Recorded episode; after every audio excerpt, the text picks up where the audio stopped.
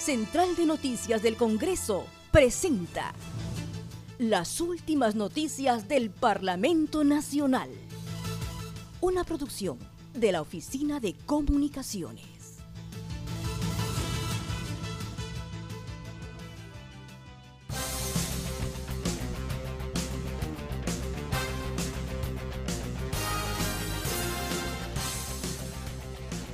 ¿Cómo están? Les saluda Raquel Salazar. Hoy es lunes 17 de febrero y estas son las principales noticias del Congreso de la República.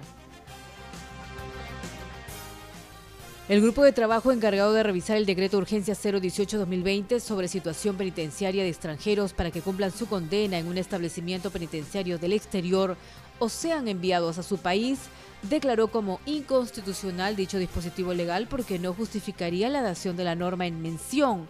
Así lo señala el informe, el cual fue sustentado por la coordinadora, la congresista Rosa Bartra. El grupo de trabajo que evaluó los decretos de urgencia con carácter económico como son la Ley de Equilibrio Financiero y la Ley de Endeudamiento Público aprobó sus informes finales declarándolos constitucionales. Su coordinador Pedro Leche Álvarez Calderón indicó los decretos aprobados por el grupo de trabajo. Aclaró que la naturaleza de las normas son temporales y no leyes que cambian la estructura de dispositivos legales. Sugirió que los decretos de endeudamiento y equilibrio fiscal deberían estar enmarcados en la Constitución. Son los decretos de urgencia que son importantes, que son la ley de equilibrio fiscal, la ley de endeudamiento, el decreto que, que facilita los cambios de partida programática y cambios funcionales.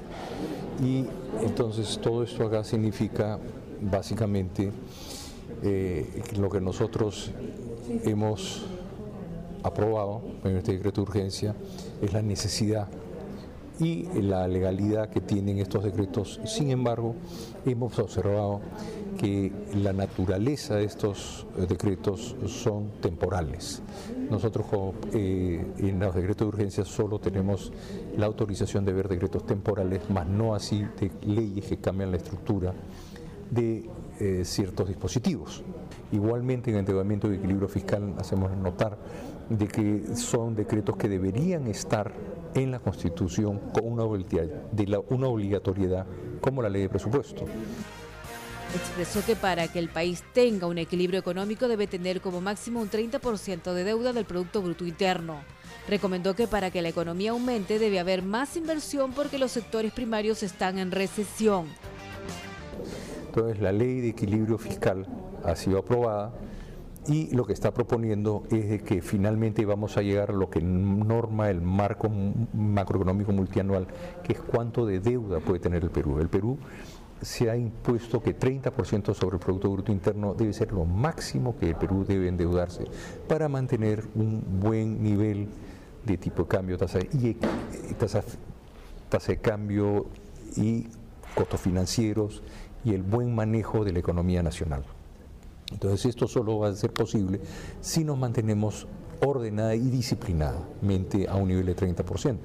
Si queremos seguir creciendo, tenemos que hacer que el crecimiento de los sectores más importantes de la economía, que son los que al final del día, si no hay producción, ¿quién compra una casa? ¿Quién compra electricidad?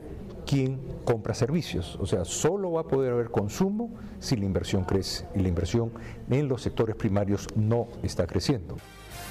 Pidió revisar el plan de competitividad porque los problemas de los sectores que estabilizan la economía del país no son estables. La economía debe mirarse en su conjunto y el marco macroeconómico multianual debe ser considerado por el decreto urgencia, enfatizó Ola Echea. Yo creo que tenemos que revisar muy bien las, las medidas del plan de competitividad que sobre 250 este, factores o efectos que iban a haber solo se han cambiado 40. Entonces los problemas de productividad que está teniendo la economía real, la economía que jala la economía, o sea, los sectores que jalan la economía, vale decir, son sectores que vienen parados o recesados. Por eso el crecimiento de este año es 2.19, pobre. Entonces, eh, tenemos que comenzar a mirar la economía en su conjunto y ya el indicativo es importante que el marco macroeconómico multianual ya sea considerado por el decreto de urgencia, o sea, ya estamos pendientes y conscientes de que nos, nos estamos acercando mucho a la línea de gol. Entonces es importante que ya vayamos pensando en ir ordenando la economía y dejar la economía ordenada. Estamos en último año, estamos por entrar en el último año de gobierno y lo que sería correcto, me parece a mí, es dejar las cosas ordenadas y funcionando. Se reunió el grupo de trabajo encargado de analizar el decreto Urgencia 017-2020 que establece medidas para el fortalecimiento de la gestión y el licenciamiento de los institutos y escuelas de educación superior en el marco de la Ley de Institutos y Escuelas de Educación Superior y de la carrera pública. La coordinadora del grupo de trabajo, la congresista Milagro Salazar, indicó que antes de la emisión de este decreto urgencia, los institutos licenciados que más se han beneficiado han sido los privados. Por su parte, el congresista Edgar Ochoa sostuvo que el decreto de urgencia sí se ajusta a los marcos jurídicos y a las facultades que tiene el Ejecutivo en este interregno. Finalmente, la congresista Lisbeth Robles señaló que los jóvenes, por lo general, primero postulan a un instituto tecnológico pedagógico público y cuando no ingresa recién postulan a una privada.